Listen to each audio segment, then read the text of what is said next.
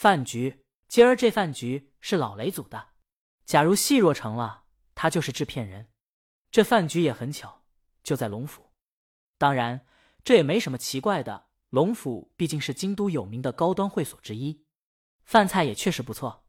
饭局上还有一个专门做公关的姑娘，长得挺漂亮，说话也有一套，高帽子不断的往江南头上戴。一会儿说他作为前辈，在业内提携新人是出了名的；一会儿说他有本事，有他自导自演，这戏就妥了。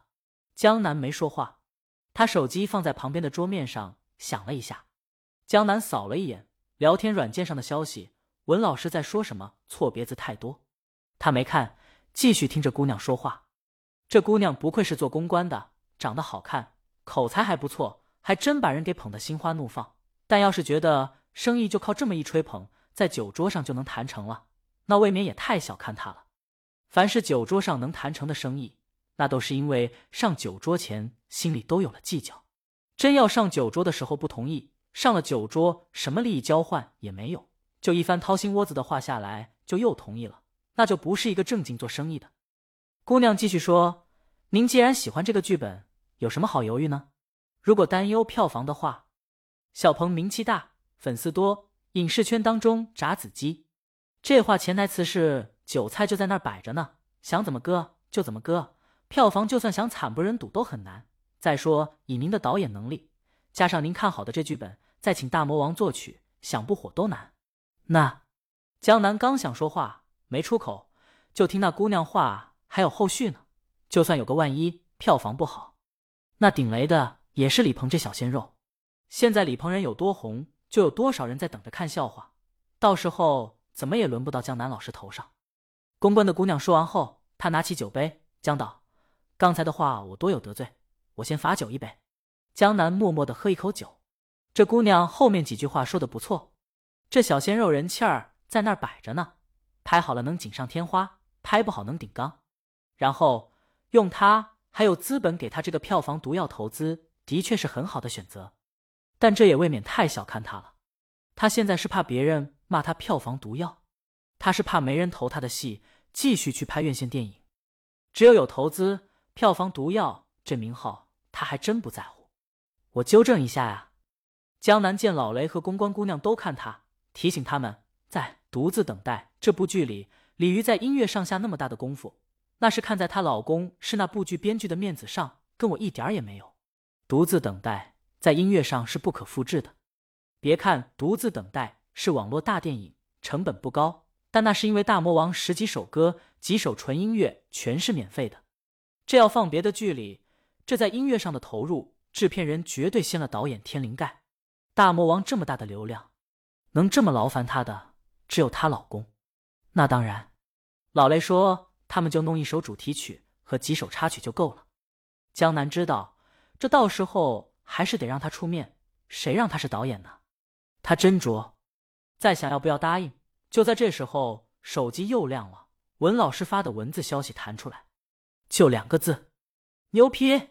江南愣了一下，以至于思路都打断了。接着。文老师的文字不间断的跳出来，这剧本绝了，台词真的过瘾，立意也是绝了，很有意义的一个剧本。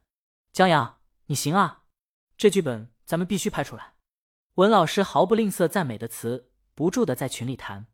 江南的心被吊了起来，这是又出什么剧本了，让文老师这么激动？他可很少看到文老师这么夸人。他忍不住打开手机看一下聊天记录，老雷就坐在江南旁边。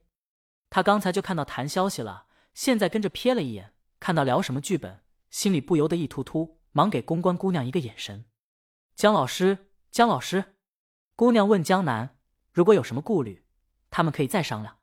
哦，江南想了一下，这样吧，我最迟晚上给你们答复。老雷和公关对视一眼，老雷笑道：“老江，咱们是来解决问题的，您要是有什么不满意，咱们现在就能解决。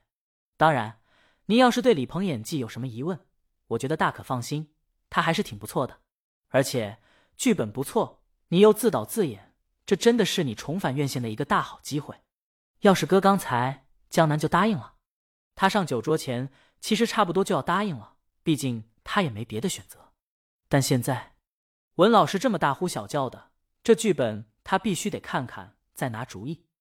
江南看一下时间，哟，我还约了人，就这样吧，我下午给你们答复。他说着话就站起来，就这样了哈。姑娘跟着站起来，江老师，你喝酒了？我们司机开车过来的，我们正好顺路送您，这路上还能再聊。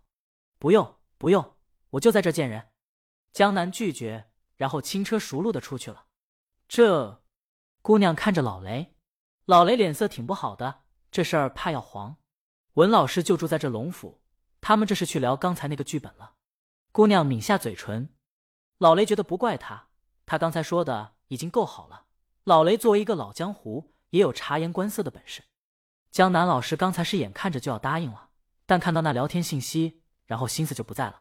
姑娘叫于雪，高学历人才，曾在国外留过学，家是本地人。有着金圈里那些大佬们最喜欢的飒，喝酒是一把好手，所以偶然的机会让老雷招到了公司。前几次都挺马到成功的，想不到在江南老师这儿栽了跟头。他很好奇，那是什么剧本？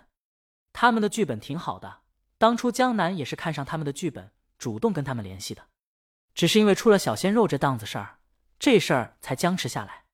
老雷摇了摇头，雨雪有些不甘心，他做公关是拿提成的。这到嘴的肉飞了，挺让人恼火的，但再恼火也没办法。老雷叹了一口气，把会员卡交给雨雪，让他去结账。雨雪拿上卡出去了。他对这会所有所耳闻，就手里这张会员卡，听说的七位数，这有钱人就是奢侈。雨雪把玩着这张卡，这么想着。